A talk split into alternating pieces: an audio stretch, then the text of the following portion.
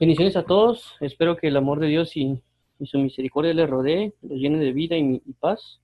Hoy estamos aquí con ustedes otra vez para continuar la lectura de la Biblia. Eh, actualmente estamos en Marcos capítulo once, casi en, en el final. Eh, continuaremos leyendo, compartiendo y, y buscando, pues, si les gustan preguntar. Eh, también, pues, mi nombre es Juan José Grajera y aquí estamos para, para continuar con la lectura. Vamos a orar para que Dios nos dirija, nos fortalezca y establezca, y que Dios sea nuestro a, alto refugio y torre fuerte. Padre, en el nombre de Jesús, venimos delante de ti con la necesidad de, de estar en tu presencia, con la necesidad de estar en tu verdad, con la necesidad de estar en tu justicia, con la necesidad de andar en tu palabra y en tu salvación. Te pedimos en el nombre de Jesús que nos ayudes a todos a entender tu palabra, tu ley, tu justicia, que nos ayudes a saber cómo ponerla en práctica y cómo conocer más de ti, Jesús. Te lo agradecemos, te amamos y te bendecimos. Perdónanos nuestras faltas y ofensas. Ayúdanos a entenderte y a comprender lo que nos quieres decir el día de hoy. En el nombre de Jesús, Padre. Amén. Bueno, continuando con esto, eh, vimos ayer prácticamente la entrada triunfal en Jerusalén, la maldición de la higuera estéril, la purificación del templo y la higuera maldecida seca. Vamos a, a leer lo que es hoy la, la autoridad de Jesús. Eh, vamos a leer también un poquito, a ver si... Ahí está. Marcos once, veintisiete, el treinta y tres dice lo siguiente. veintisiete. Volviendo entonces a Jerusalén y andando él por el templo, vinieron a él los principales sacerdotes, los escribas y los ancianos. veintiocho. Y le dijeron, ¿con qué autoridad haces estas cosas? ¿Y quién te dio autoridad para hacer estas cosas?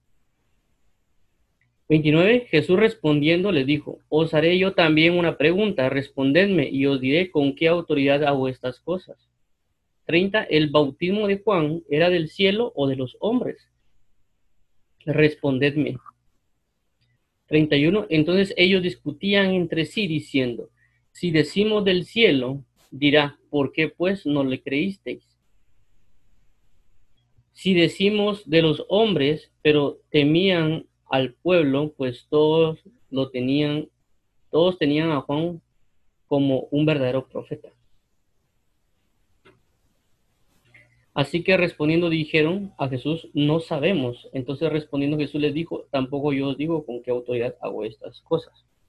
Bueno, eh, no sé si tienen preguntas o dudas, vamos a, o algo que quieran compartir, vamos a, vamos a indagar un poquito en esto. Entonces entendemos de que a todos nos es dada una autoridad, sea el luz o tinieblas. Eh, por, como, ¿a qué voy con esto? De que si alguien se enfoca en tinieblas y busca la tiniebla, prácticamente las tinieblas de, les van a otorgar una autoridad. Eh, si alguien viene y busca la luz, es decir, a Cristo, les, también les va a ser dada una autoridad. Por esto mismo ellos hacen esa pregunta, ¿con qué autoridad hacen esas cosas? Entonces acá pasa lo mismo, la autoridad que Jesús tiene. Eh, entonces por eso aquí dice, volvieron entonces a Jerusalén y andando él por el templo, vinieron a, a él los principales sacerdotes y los escribas y los ancianos. Eh, comprendamos que aquí están hablando de tres grupos bien fuertes eh, en el sentido de, de la palabra. Los sacerdotes, como bien sabemos, porque eran aquellos encargados de ofrecer los sacrificios, de conocer la ley, etcétera, por todo el oficio sacerdotal que se había dejado anteriormente. Los escribas, que prácticamente en ese tiempo eran los estudiosos de la palabra, tanto a los grupos, por ejemplo, fariseos tenían sus escribas, sus estudiosos, los saduceos también tenían sus escribas, sus estudiosos, que eran sus estudiosos, y así sobre cada grupo. Y los ancianos, que también recordemos de que anteriormente los que tenían un gobierno, por así decirlo, o una... Una, una marca de autoridad en el pueblo de Israel eran los ancianos. Esto se basa también en lo que está en, si no se llama el libro de Deuteronomio, con respecto a Moisés cuando clama y dice, Señor, ¿cómo llevaré yo toda esta carga? No puedo. Y Dios manda llamar a, a setenta ancianos para que sobre ellos pongan el, lo que había en Moisés, eh, sobre estos eh, setenta ancianos, y ellos lleven la carga junto con Moisés. Entonces, estos tres grupos tienen una autoridad bien marcada. Como recordemos, los sacerdotes también eran una autoridad de parte de Dios puesta por el mismo Dios, que dijo que sobre Aarón y sobre toda la casa de Levi iba a venir esto. Entonces, son grupos que tienen autoridades sacerdotal, escritural y, y una autoridad en unción bajo el, el mandamiento de Moisés. Ahora, veintiocho. Y le dijeron, ¿con qué autoridad estás, has, haces estas cosas y quién te dio autoridad para hacer estas cosas. Entonces, recalcando, ellos hacen esta pregunta por lo mismo del conocimiento que ellos tienen sobre autoridades, porque toda autoridad es puesta por Dios. Eh, inclusive vemos en, en la Biblia que pues, los que eran sacerdotes, por ejemplo Aarón y sus hijos, trataron de, de manifestar una autoridad que pensaban que tenían y terminaron muriendo. También miramos cómo el rey, eh, hay un rey que también eh, lo que hizo fue entrar al templo y, y, y manifestar, eh, levantar incienso, y dice que los sacerdotes llegaron y le dijeron, tú no tienes el permiso, la autoridad para hacer eso, ¿por qué lo haces? Y automáticamente vino lepra. Entonces la curiosidad aquí es, ¿qué, han, qué autoridad, con qué autoridad hace esas cosas, el tipo de autoridad que tenía y quién le había dado esa autoridad? Como recalco, Eh, son manifestaciones de autoridades, todo se maneja a nivel de autoridad.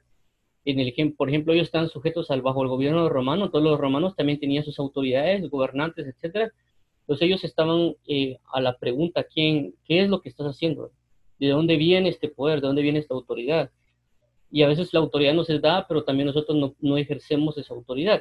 Un ejemplo de esto puede ser de que alguien es jefe de una compañía, Eh, pero él, pues, por no entrar en problemas, etcétera, no ejerce su autoridad como se debe. Y todo se sale de descontrol porque no ejerce su autoridad. E igual un, en una familia, el papá o la mamá o el, el niño, por ejemplo, quiere hacerlo, eh, le gusta hacer lo que le place, pero tal vez la mamá o el papá no ejercen la autoridad sobre el niño. Autoridad no es someterlo, autoridad es de que eh, la posición en la cual se encuentra la persona logra ejercerla. Es decir, el niño no tiene que mandar la casa, sino que es la mamá o el papá que tienen que saber cómo instruir al niño para que el niño comprenda la situación de la, del hogar. Y cada quien tiene que aprender a, a utilizar la autoridad que es dada por Dios. Igual como los sacerdotes, ellos tenían una autoridad de negar o no negar el sacrificio que iba a venir para, para la verificación del cordero, etcétera. Entonces es una pregunta bien clave eh, y, que, y es más, que nosotros deberíamos hacernos eh, y que inclusive hay personas que la están haciendo, que inclusive nosotros podemos estársela haciendo a Dios de una mala manera. ¿Por qué? Porque a veces tenemos el concepto de que nosotros no estamos como en el lugar de los sacerdotes, escribas o ancianos. Siempre nos, a veces cuando leemos la Biblia nos ponemos de, en, en una posición, uno, de observadores, que es decir, como que vemos terceros que están ejerciendo cosas, y el segundo a veces es el hecho de que a veces nos ponemos del lado de Jesús, como que del bando, ah, yo soy de ese equipo. Pero no comprendemos a veces de que nosotros podemos estar del otro bando, es decir, del lado de los sacerdotes, escribas o ancianos. Y esto es porque a veces pensamos que tenemos una sana doctrina y automáticamente decimos, yo tengo una verdadera doctrina, yo tengo una sana doctrina, yo estoy siguiendo a Jesús. Pero muy probablemente no sea así. Y si está alguien siguiendo una verdadera doctrina, eh, posiblemente no la está cumpliendo toda a cabalidad. Eh, porque si estuviera cumpliendo una doctrina cien por ciento, eh, sería como Jesús. Y no he visto por lo menos muchas personas que sean como Jesús. Entonces, eh, y eso que un ministro tal vez viva una sana doctrina y alguien esté oyendo al ministro, no significa que prácticamente la persona que oye es, tiene sana doctrina. Entonces tenemos que comprender eso, que nosotros podemos estar en, en, en el lado de los sacerdotes, escribas o ancianos, haciendo esta pregunta, ¿con qué autoridad haces estas cosas? ¿Y quién te dio autoridad para hacer estas cosas? Un ejemplo de esto, recordemos de que Jesús no era el hecho de que enseñara, o sea, no había tanto problema a veces con la enseñanza de Jesús, sino que a veces había más problema con la, las sanidades, milagros, prodigios, de todo lo que él manifestaba. Ese era el gran problema que había y, la viola, y aparentemente las violaciones al sábado, que realmente Jesús lo que hacía era sanar el sábado.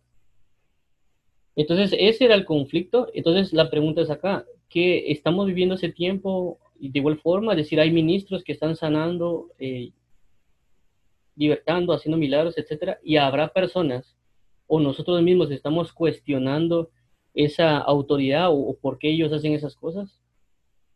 Y como les digo, no solo recalcar de que ellos pueden ser falsos, sino también el hecho de que sean verdaderos. Y nosotros podemos estar cuestionando de mala manera en la perspectiva de sacerdotes, escribas y ancianos, y no necesariamente ir con Dios a preguntarle, eh, de que si esa es una verdad, sino que automáticamente agarramos las escrituras, como les digo, los escribas sabían las escrituras, ellos automáticamente podían leer, si quieren llamarlo así, entonces ellos siendo estudiosos, ¿por qué contradecían a Jesús? ¿Por qué le preguntaban con qué autoridad? Si sabían. Entonces esto nos da a entender de que nosotros aparentemente podemos ser estudiosos, pero nuestros ojos pueden estar velados. Es decir, eso lo habla el libro de Hebreos.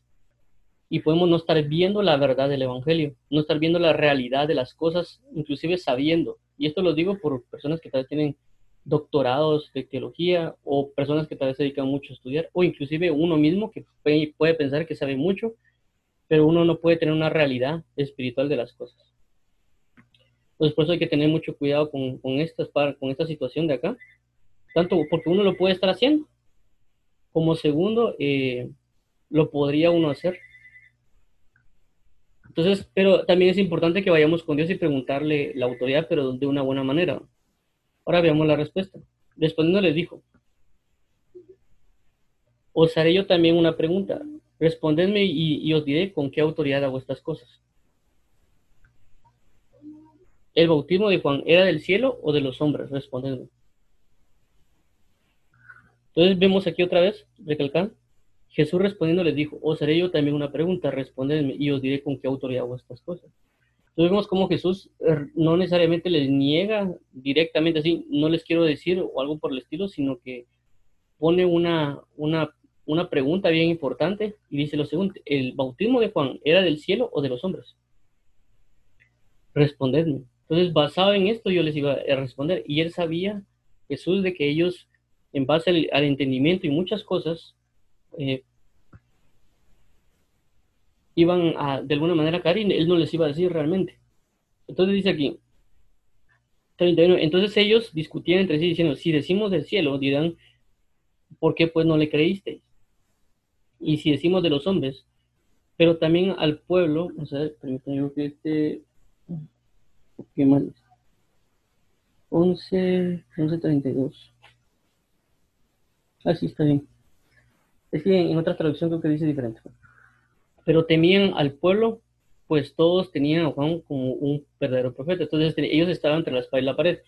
Si decían, eh, si es del cielo, entonces ¿por qué no creíste a, a Juan el Bautista? Y si decían, es de los hombres, prácticamente el pueblo se iba a ir en contra de ellos porque reconocían a Juan como un verdadero profeta.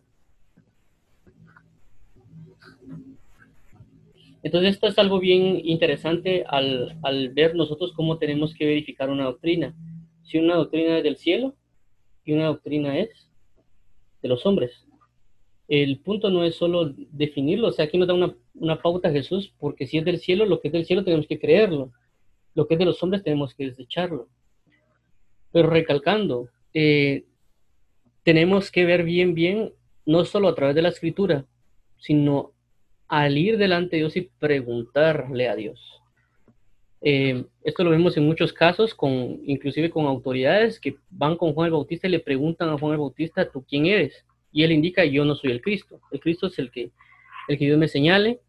Y también eso le pregunta. Entonces nosotros la mayor eh, gracia o eficacia que tenemos que tener es ir a orar por la doctrina que estemos recibiendo o que estemos viendo. Es decir, si nosotros miramos a alguien que sana, es preguntarle a Dios: Esa, esa doctrina ¿es de Dios o no es de Dios? Y que Él nos dirija, nos explique, porque la palabra misma dice que el Espíritu Santo es el que nos guiará a toda verdad. ¿Me comprenden? Entonces no solo tenemos que decir: ah, voy a ir a las Escrituras y que las Escrituras me digan, sino que tenemos que ir con el autor de las Escrituras, y el autor de las Escrituras va a indicarnos el camino correcto. Yo les digo esto por muchas doctrinas que ahorita se manifiestan, y que no solo ahorita, sino que desde mucho antes son doctrinas que se han mantenido, lo único que han sido como que manifestadas de diferente manera en estos tiempos, y que continuamente podemos ser atacados por esas doctrinas, y no solo por eso, sino que por varias, pues, en el sentido de que eh, pensamos a veces de que por estar en Cristo somos intocables, y no es eso, sino que simple y sencillamente no es que seamos intocables, es que el enemigo va a estar acechando y va a, ser, y va a ver cómo caemos, y eso ha pasado Eh, sobre múltiples ministros alrededor del mundo, antiguos y, y presentes, que ellos están predicando una verdad, pero el enemigo pone algún tropiezo, alguna falsa doctrina, cualquier cosita para desviar a, la, a las personas. Eh, esto lo vemos en el caso del apóstol Pedro, que también parece una de las cartas de, de Pablo, que Pablo dice que reprendió al apóstol Pedro porque ellos, él se comenzó a, a, a entrar en una hipocresía, que con los judíos se portaba como judío en la, en la ley, y con los gentiles se cuando venían, perdón, cuando había, eh, o sea, perdón, estaban con los gentiles. Él estaba tratando con los gentiles, pero cuando venían los judíos, él se apartaba de los gentiles y se iba con los judíos y se comportaba como, como en la ley. Pablo viene y lo corrige y, y, y le da su, le expresa su, su enojo. Y estamos hablando de una persona que es, era ministro y apóstol de Dios y prácticamente fue desviado. Inclusive dice que estaba apartando a otros a causa de la hipocresía de él.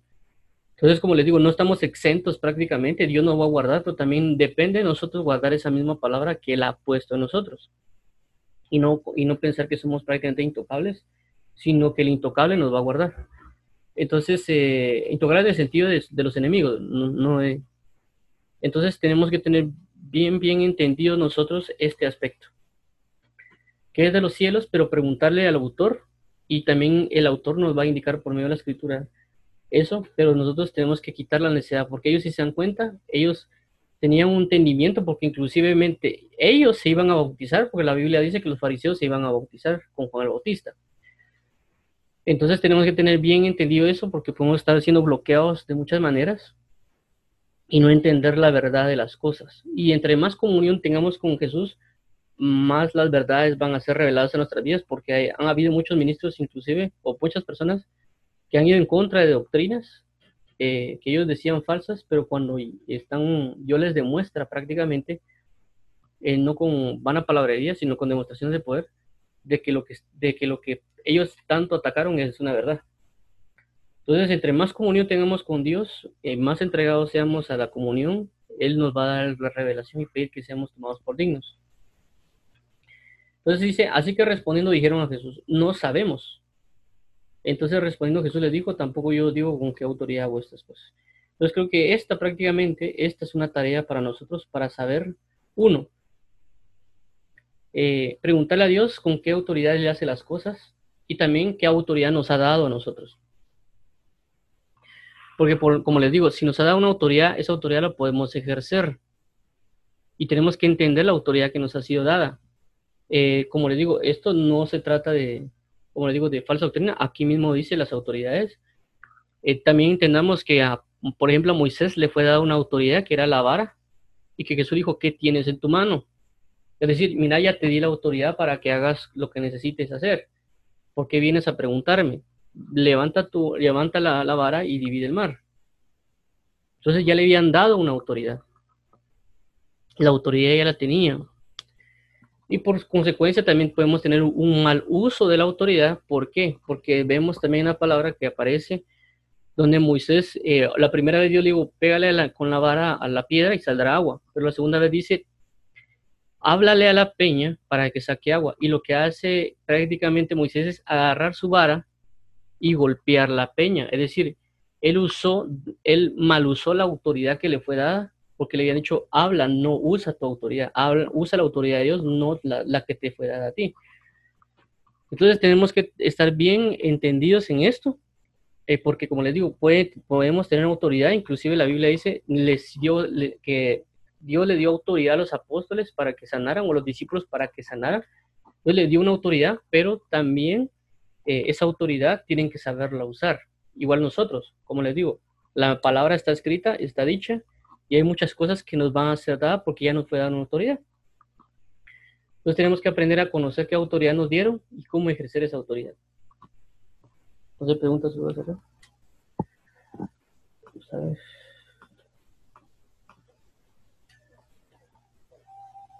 Si no hay dudas, vamos a seguir acá con lo siguiente. Vamos a irnos a Marcos doce. Marcos doce.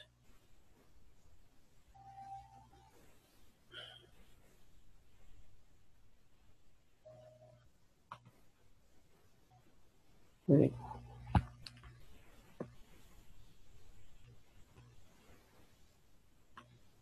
Okay. Entonces tenemos Marcos doce. Eh, Marcos doce tenemos estos, estos eh, encabezados que pone regularmente la Reina, la Reina Valera. Estos todos son sacados de la Reina Valera. Eh, tenemos estos. El primero es los labradores malvados. Marcos doce, uno al doce. Esto que vemos acá está relacionado al capítulo once. Es como una continuación. De alguna manera, veamos lo siguiente. Entonces comenzó Jesús a decirles por parábola. Es decir, pasa lo que acabamos de ver en el capítulo once, y al luego se adhiere esto. Veamos. Entonces comenzó Jesús a decirles por parábolas: un hombre plantó una viña, la cercó de vallado, cavó un lagar, edificó una torre y la arrendó a unos labradores y se fue lejos. Y a su tiempo envió un siervo a los labradores para que recibiesen de estos del fruto de la viña. Mas ellos tomándole, le golpearon y le enviaron con las manos vacías. Cuatro, volvió a enviarles otro siervo, pero apedreándole le, y, le hirieron en la cabeza y también le enviaron afrentado. Cinco, volvió a enviar a otro y a este mataron y a otros muchos, golpeando a unos y matando a otros. Seis, por último, teniendo aún un hijo suyo amado, lo envió también a ellos, diciendo: tendrá respeto a mi hijo. Siete, mas ellos, labra, mas aquellos labradores dijeron entre sí: este es el heredero, venid, matémosle, y, a, y la heredad será nuestra. Y tomándole, le mataron y le echaron fuera de la viña. ¿Qué pues haré, hará el señor de la viña? Vendrá y destruirá a los labradores y dará su viña a otros. Ni aún esta escritura habéis leído: la piedra que desecharon los edificadores ha venido a ser cabeza del ángulo. El Señor ha hecho esto y es cosa maravillosa a nuestros ojos. Y procuraban prenderle porque entendían que decía contra ellos aquella parábola, pero temían a la multitud y dejándole se fueron. No sé si alguien tiene preguntas o dudas acá. Vamos a verificar. Muy bien. Veamos lo siguiente. Marcos doce, uno al doce. Eh, entonces acá eh, prácticamente está hablando de los labradores mal, malvados. Como les digo, aquí está una parábola que hace referencia a, lo, a, la, a la parte anterior, y prácticamente las personas, eh, estos escribas, sacerdotes y ancianos, estaban entendidos en lo que Jesús estaba diciendo. Pero veamos lo que sucede acá. Dice: entonces comenzó Jesús a decirles por parábolas. Un hombre plantó una viña. Ya hemos visto que las parábolas lo que hacen es eh, que Jesús la utilizó para dar una enseñanza, y esa enseñanza de una parábola encierra muchos misterios del reino y que puede tener diferentes entendimientos en diferentes dispensaciones que se han manifestado sobre la tierra, pero que Dios va a revelar ese misterio a cada persona según la dignidad y según la misericordia o gracia que él, él, él plantea. Entonces aquí: un hombre plantó una viña, la cercó de vallado, cavó un lagar, edificó una torre y arrendó a unos labradores y se fue lejos. Eh, prácticamente este hombre que están hablando aquí está hablando de Dios Padre. Dos, y a su tiempo envió un siervo a los labradores. Entonces, si damos cuenta, viene Dios Padre y envía a un siervo. ¿Quiénes son esos siervos?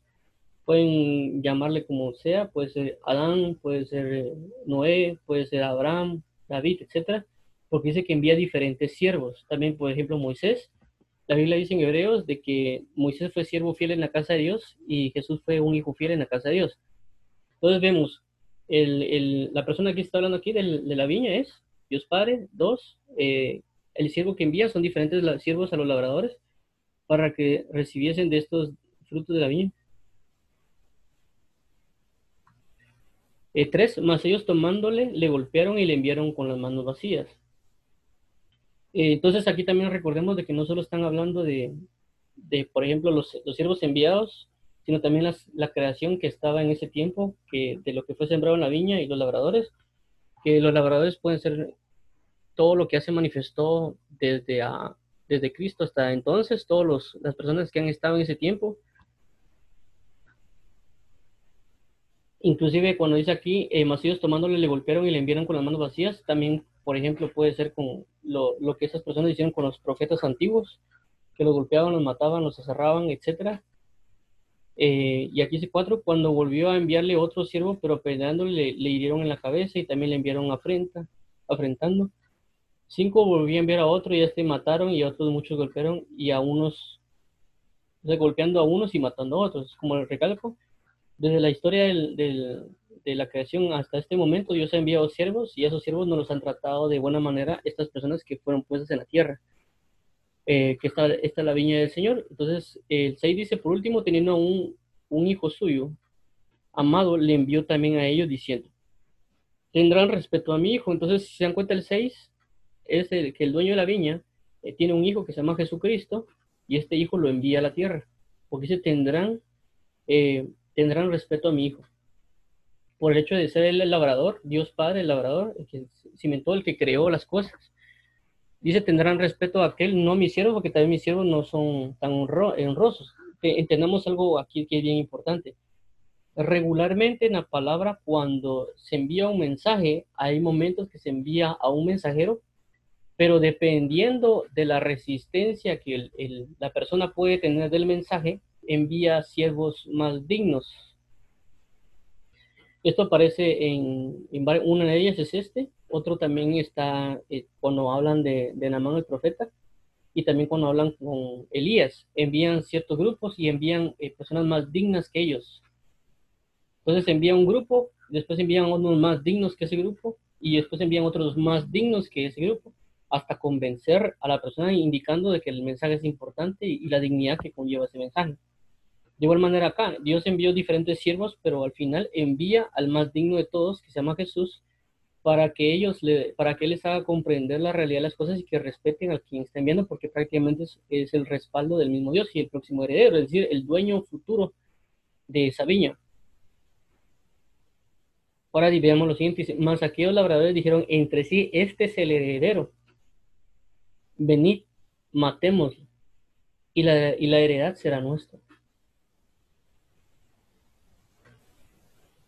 Entonces, ten, vemos bien, bien esto de acá, es bien interesante también lo que habla porque dice lo siguiente, mas aquellos labradores dijeron entre sí, este es el heredero, ellos sabían que era el heredero, venid, matémosle, y la heredad será nuestra. Y esto es cierto, porque la Biblia habla de que el, el testamento se da con la muerte del testador. Entonces, cuando Jesús muere en la cruz, hay un testamento que es manifiesto. Y tomándole, le mataron y le echaron fuera de la viña. Esto también habla cuando Jesús muere y, y está tres, tres días en el vientre de la tierra. Eh, nueve, que pues hará el Señor de la viña, ten, vendrá y destruirá a los labradores y dará su viña a otros. Aquí, por supuesto, como les digo, ¿qué hará? Vendrá y destruirá a los labradores y dará su viña a los otros. Entonces, aquí si damos cuenta, eh, también habla de los gentiles. Es decir, todo era para los judíos, para los, el pueblo de Israel. Pero al ver esta acción, por eso dice, a lo suyo vino, los suyos no le recibieron.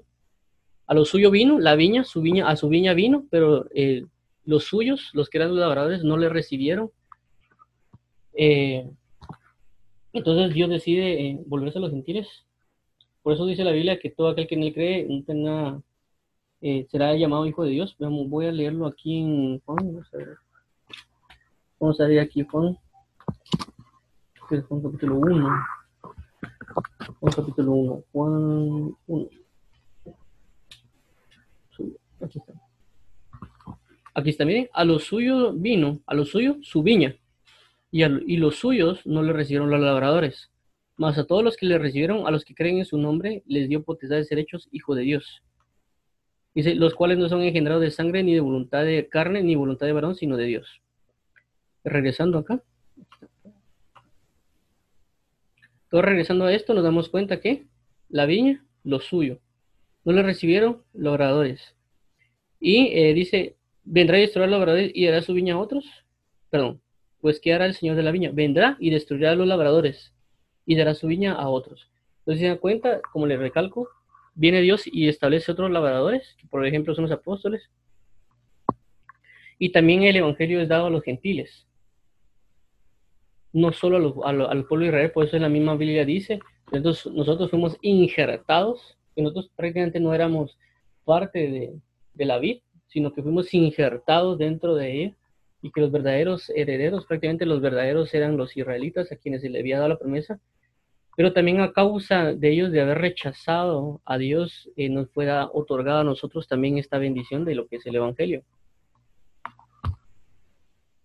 Ahora vemos eh, diez, ni aún está escrito, habéis leído, la piedra que se echaron los edificadores ha venido a ser cabeza del ángulo. Entonces comprendamos de que nosotros podemos estar rechazando a Jesús, porque podemos andar diciendo siempre, eh, como a veces aparece en muchos casos, eh, que amamos a Jesús, pero la clave principal para entender que amamos realmente a Jesús es si estamos guardando sus mandamientos. No podemos solo andar diciendo, yo amo a Jesús y no guardar sus mandamientos. Entonces tenemos que guardar sus mandamientos, y ese guardar sus mandamientos va a comprobarle que le, am- que le amamos. Tenemos que alinearlo, y También, como la misma palabra dice, que algo que debemos aprender de los fariseos es que Jesús dijo: si vuestra justicia no fuese mayor que lo de los fariseos, no entraréis al reino de los cielos. Entonces, a veces criticamos mucho a los fariseos, pero no entendemos de que Dios puso una, una medida con ellos. ¿Cuál es la medida? De que el fariseo eh, hablaba verdades, eso ya lo hemos visto, que el fariseo hablaba verdades, pero esas verdades no las vivía. Entonces, ¿cuál es la justicia más grande que los fariseos? En la búsqueda, el cumplimiento de la ley, decir, no solo decirla, pero también cumplir esa ley, esa palabra, esa verdad. Entonces, eh, tenemos que tomarlo en cuenta, porque nosotros podemos estar desechando a Jesucristo. Lo podemos estar desechando sin darnos cuenta. O dándonos cuenta al hecho de no recibirle. Porque, como les digo acá, habla, esto lo podemos trasladar de diferentes maneras. Por ejemplo, un labrador también puedo, puedo ser yo, puede ser otra persona, puede ser un ministro. Y Dios puede enviarle a ese ministro diferentes ministros, siervos, personas, para que lo convenzan de una verdad más grande, y esa persona rechazar esa verdad más grande. ¿Ya? Y matarlo, no matarlo en el sentido de agarrarlo a pedradas, sino matarlo en el sentido de, de testificar en contra de él. ¿Ya? Y así hacer morirlo espiritualmente, un montón de cosas que se pueden ver ahí. Igual nosotros, igual nosotros Dios nos puede enviar a personas para que nos convenzan de verdades más grandes del Evangelio, y nosotros podemos estar rechazándolos. Esto se ve también en el caso de, de Apolos. Cuando leemos el libro de Hechos, aparece que Apolos dice que era una persona diligente en la palabra, poderosa en la palabra, pero viene Dios y envía a Priscila y Aquila. Es como que Apolos fue un labrador, que Dios había establecido una viña que era la de Juan el Bautista, y Apolos siguió la rama de Juan el Bautista y prácticamente como que estuvo labrando una viña, hagamos el ejemplo. Y viene lo que hace Apolos, es diligente en la viña, trabajador, etcétera, pero viene Priscila y Aquila y le dice que le expone un evangelio más excelente. Eh, y, le, y le indican lo, lo correspondiente no solo al bautismo de Juan, sino al bautismo con el Espíritu Santo, y etcétera. Entonces Apolos cambia su manera de pensar y entiende que es una realidad espiritual, y él comienza a, a restablecerse en, en una verdad más grande. Entonces, a veces nosotros eh, nos cerramos sin entender que Dios nos puede estar enviando a alguien para darnos un evangelio más excelente, y eso tenemos que tenerlo eh, bien cimentado, a comprender, y, y que Dios va a buscar siempre, si nosotros lo logramos también y nosotros estamos dispuestos a arrepentirnos. Inclusive puede venir el mismo Jesús a hablarnos y nosotros no hacer caso, porque eso pasa también, de que a veces dicen, no, es que yo creo que Jesús me hable, y muchas personas dicen eso, yo no, que Dios me habla a mí directo, y a veces, aunque Dios nos hable, no le hacemos caso.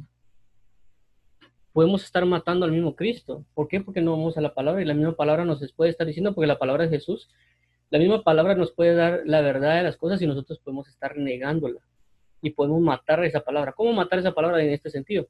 Matarla significa de no vivirla. Está ahí, pero no la vivo. La estoy haciendo muerta. Si, antes, si no la conocía, no había problema que no la conozco. Ahora la estoy leyendo. Es, está ahí el versículo. Está ahí la palabra, pero no la quiero vivir. Entonces ahí lo que estoy haciendo es matando la palabra. No la quiero vivir. Ahora, si yo quiero vivirla, tengo que buscar y pedirle a Dios vivir esa palabra, que Dios me dé toda la palabra, toda la realidad de esa palabra para vivirla. Así lo que voy a hacer es recibir al heredero, porque puede ser que no reciba a nadie más, y cuando viene el verdadero heredero, es decir, la revelación de la palabra, yo voy a tomar de esa revelación y la voy a hacer vida, porque a ese momento la estoy recibiendo. Pues dice la Biblia que Jesús toca la puerta, eh, que Él es la revelación, el Apocalipsis. Él toca la puerta y Él quiere entrar y sentarse conmigo a comer y a conversar de una realidad. Ahora veamos lo siguiente. Ni aun, aquí está. El Señor ha dicho esto, eh, y es cosa maravillosa en nuestros ojos. Y procuraban prenderle porque entendían que decían contra ellos aquella parábola, pero temían a la multitud y dejándolo se fueron. O sea, que temían a la multitud de ir en contra del ministro, por así decirlo, que era Jesús. Entonces comprendamos de que todo lo que nos habla la palabra en los evangelios no solo es el hecho de las obras de Cristo, que es, es lo, lo principal, sino también el hecho de, de cómo nosotros que podemos tener eh, aspectos de fariseísmo, de saduceo, de herodianos, cualquier cosa, esas áreas de nuestras vidas que tienen tal vez esas, esas figuras, por así decirlo, pueden estar en contra de muchas cosas de Dios, y nosotros pensando que estamos del lado de Cristo. Eh, pero si le pedimos a Dios revelación en el sentido que nos indique cuál es la manera correcta de vivir Él nos va a hablar y nos va a hacer entender y razonar juntamente con Él. Y así poder eh, ser restaurados a, a la eternidad con Él. Entonces, no sé si alguien tiene preguntas, ¿verdad? Vamos a avanzar. Eh, Marcos doce, trece al diecisiete. La cuestión del tributo. Eh, esto, como lo recalco aquí, y creo que en otros, en Mateo también lo recalca, cómo es de que seguido un grupo viene y otro grupo prácticamente lo llega a, a posar. Veamos lo siguiente, eh, trece. Y le enviaron algunos de los fariseos y de los herodianos. ¿Quiénes le enviaron? Le enviaron algunos de los fariseos, el otro grupo, el grupo anterior. ¿Quiénes eran el grupo anterior? Los fariseos, perdón, los sacerdotes, los escribas y los, eh, los ancianos. Esos tres enviaron a los, a los fariseos y a los herodianos. Entendemos algo, los fariseos eh, eran la secta, perdón, los fariseos eran la secta más rígida en ese entonces. Eran como que los, eh, los más estudiosos en ese sentido, ¿me entienden? Y que le tenían prácticamente mucha, mucha fe a la, a la palabra y, y lo que eran el, el, los ángeles, resurrecciones, espíritus. Eh, un ejemplo más claro de, del fariseísmo era, era Pablo. Pablo era fariseo de fariseos, es decir que eh, sus papás eran fariseos también. Entonces ellos creían mucho en eso y también creían mucho en las doctrinas de, del día a día. Los herodianos, por su cuenta, eran personas eh, más en, metidos en el ámbito político, eran como un grupo, eh, siempre creyentes, por así decirlo, pero eran metidos en grupo eh, socioeconómico, o perdón, era político-económico, por así decirlo. Siempre creían en, en la escritura, en, en la Torá, por así decirlo, en Tanaj, como en ese entonces se llamaba, pero también estaban muy ligados a la política de Herodes. Y por consecuencia también iban relacionados al, al dinero y al poder. Entonces bajo estos dos grupos van y dicen para que les sorprendiesen alguna palabra. Es decir, se pusieron eh, a prácticamente lo que vemos acá es para ir en contra de la doctrina de la verdadera de Jesús. Eh, tuvieron que enviar un ecumenismo, una unión entre la fe y la política. Mayormente ligar a esos dos grupos. Y eso es lo que vemos actualmente que se está haciendo, ¿no? Ligando mucho el ámbito económico a lo religioso, porque prácticamente los fariseos eran una, una rigidez de palabra y los otros eran una cuestión con política. Y pues vemos que estas doctrinas están actuales, lo, por ejemplo la doctrina que le llaman el reino ya, eh, la doctrina de prosperidad, para mí son, son doctrinas de los herodianos. Eh, catorce, viendo ellos, le dijeron, maestro, sabemos que eres hombre veraz, es decir, veraz significa verdad, pues la Biblia, sea Dios veraz, y todo hombre mentiroso. Sea Dios veraz y todo hombre mentiroso. Entonces, eh, veraz significa verdadero. Sea Dios verdadero y todo hombre mentiroso. Y como no te cuidas de nadie, y que no te cuidas de nadie, porque no miras la apariencia de los hombres, sino con verdad enseñas el camino de Dios. ¿Es lícito dar tributo a César o no? ¿Daremos o no daremos? Entonces, como recalcamos acá de lo que hemos estado hablando, los herodianos se enfocaban en lo que era política y economía, o, o dinero prácticamente, y los fariseos, la palabra de verdad. Entonces aquí ponen dos pautas. Los herodianos, ¿es lícito dar al César? ¿O no daremos? Porque tenemos que lo de, lo de César lo, lo tenemos que dar a Dios. Fariseísmo. Con esto no quiero decir que no hay que darle eh, a Dios diezmo, ofrenda o cualquier cosa así. No, no se va a malinterpretar. Entonces veamos lo siguiente. Mas él, percibiendo la hipocresía de ellos, les dijo. Es decir, que ellos, ellos llegaban con una, una careta. ¿Entienden? Aparentemente, ah, no, Señor, quiero conocer de ti. Pero a otro lado, quiero hacer lo que yo quiero. Entonces nosotros podemos presentarnos a Dios de esa manera, de una manera hipócrita. ¿Cómo? Diciéndoles, mira, Señor, quiero hacer tu voluntad y nosotros seguir haciendo lo que queremos. Aquí, okay. Dice, quince, ¿por qué me tentáis? Traedme la moneda para que la vea. Entonces dice, ellos le trajeron y les dijo, ¿de quién es esta imagen y la inscripción? Ellos le dijeron, de César. Respondió Jesús, le dijo, dad a César lo que es de César y a Dios lo que es de Dios, y se maravillaron de él. Entonces vemos acá como eh, entendamos también de que esto era un gran ataque en contra de ellos, que también a nosotros nos pueden atacar con verdades. Porque esto que iba a representar sobre Jesús, o sea, no, la pregunta no era solo de, ah, te hicimos caer, Jesús, sino que el, el conflicto era de que si Jesús decía de que, de que no había que darle a César, sino que habría que darle a Dios, en ese sentido, como ellos pensaban que les iba a responder, lo que iba a pasar era de que en ese momento les iba a convertir en un rebelde en contra del César. Y al ser un rebelde en contra del César, prácticamente lo iban a matar. ¿Entiendes? Iban a destruir completamente todo lo que Jesús representaba. En el sentido, entendamos de que Jesús cedió prácticamente, y Él dio su vida, y iba a ser crucificado, pero iba a ser en el tiempo de Dios. Por eso en muchos casos Jesús dice, no es mi tiempo.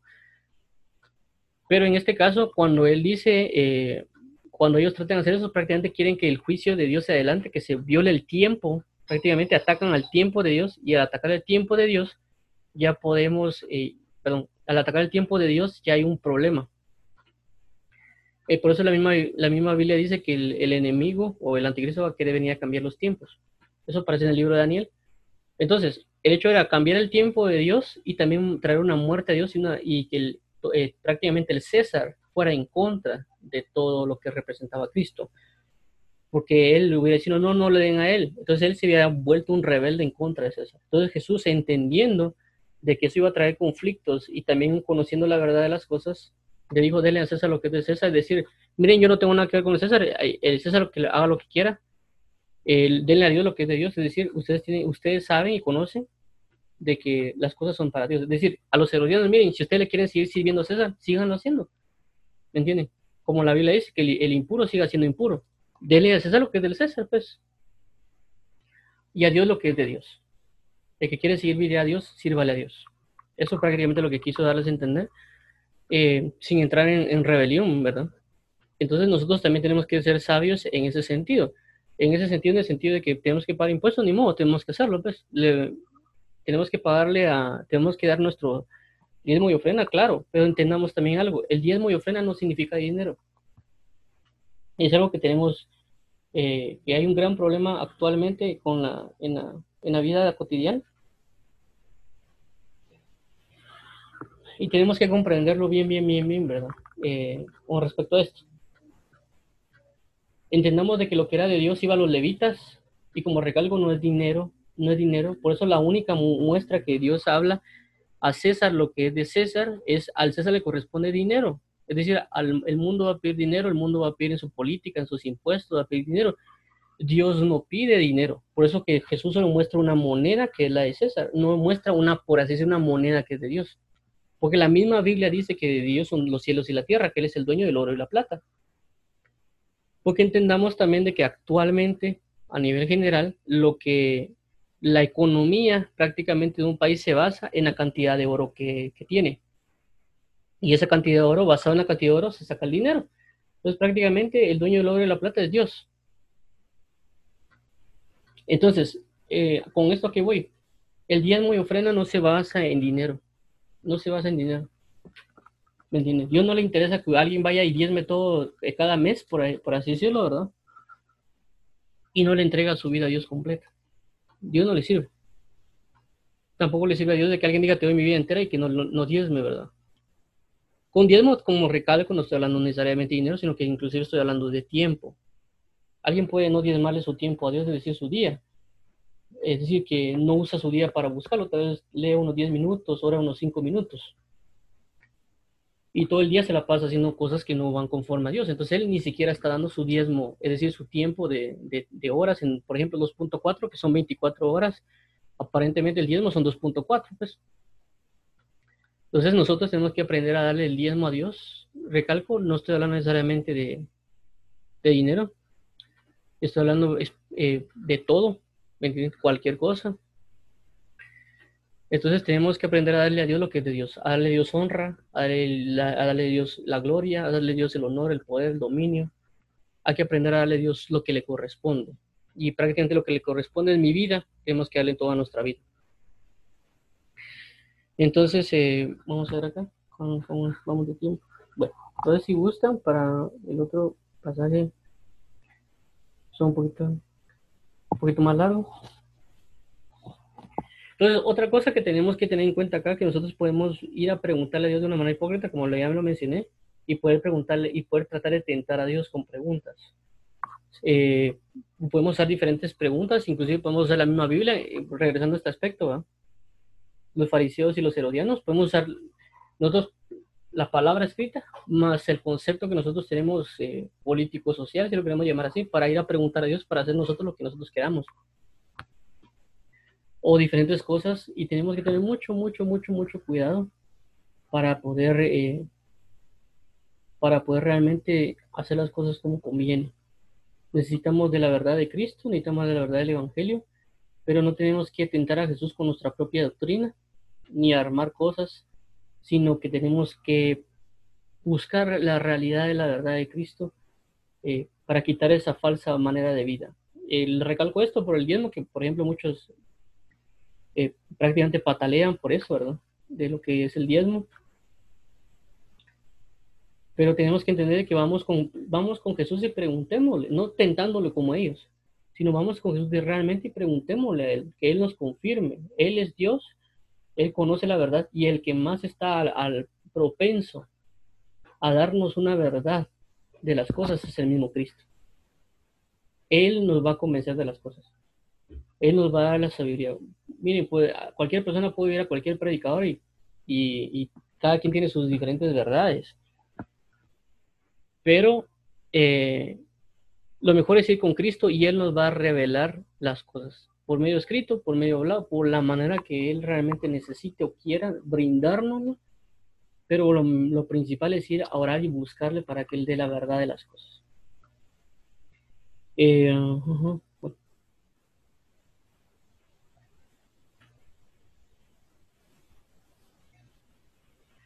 Bueno, otro ejemplo de, de esto que Jesús da prácticamente lo que es del César, porque Jesús también aplicó esto, no crean de que Jesús no, no lo ponía en práctica.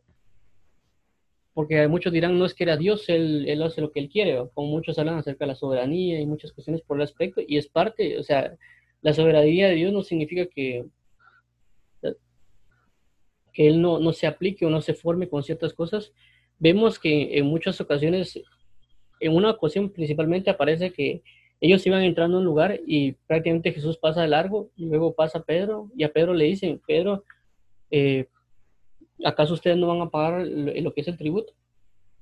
Y Jesús le dice a Pedro, mira Pedro, eh, ¿crees que los eh, debemos pagar nosotros? Prácticamente le hace esa pregunta y él dice, no, no, no tenemos por qué pagarle porque nosotros somos el dueño, es decir, Dios es el dueño, Dios es el soberano. Pero ya viene Pedro y, y perdón, Jesús dice, para que ellos no se ofendan, ve al mar, te saca, ahí, va, ahí prácticamente vamos a tener, vas a tener, vas a encontrar lo que es necesario para pagarles a ellos. Entonces viene Pedro, va, eh, pesca, agarra del, del pez, un, creo que es un dracma, y eso ya lo da para el pago de Jesús y de, y de, y de Pedro. ¿Me entienden? Entonces tenemos que entender de que prácticamente Jesús no tenía que pagar impuestos, pero lo pagó. ¿Por qué? Porque al César lo que es del César y a Dios lo que es de Dios. Entonces, eh, busquemos la verdad del Evangelio como Dios la necesita, Dios la conoce, por eso dice Efesios, pedid sabiduría e inteligencia como, conforme al conocimiento de Dios. Sabiduría e inteligencia como Dios conoce las cosas. Perdón, sabiduría de revelación, perdón. Sabiduría de revelación como Dios conoce las cosas. Entonces, lo vamos a dejar acá, vamos a estar al pendiente de, de siempre de, de la oración también a las ocho de la noche. Y espero que haya sido de ayuda, no sé si tienen preguntas o comentarios. Oremos para finalizar. Para el nombre de Jesús te damos las gracias por la oportunidad de vida, la oportunidad de gloria. Te pedimos que nos ayudes a andar en tu palabra, en tu verdad, en tu justicia, y que alimentes a cada uno con tu verdad. Llénalos, conságralos, fortalécelos y renuévalos, y restituye todo aquello que han perdido. Te rogamos que puedas acercarlos a ti de buena manera, no, no de una manera hipócrita como los escribas y fariseos. Y te necesitamos y anhelamos en Cristo Jesús. Te lo pedimos. Eh, te amamos y ayúdanos a cada día consagrarnos por ti, para ti, Jesús. Gracias por todo el amor, la bendición y la gracia en Cristo Jesús, Padre bendito, amén y amén. Dios los guarde y los bendiga. Nos vemos hasta la, la, el próximo tiempo. Dios los guarde y los sostenga. Cristo Jesús, amén.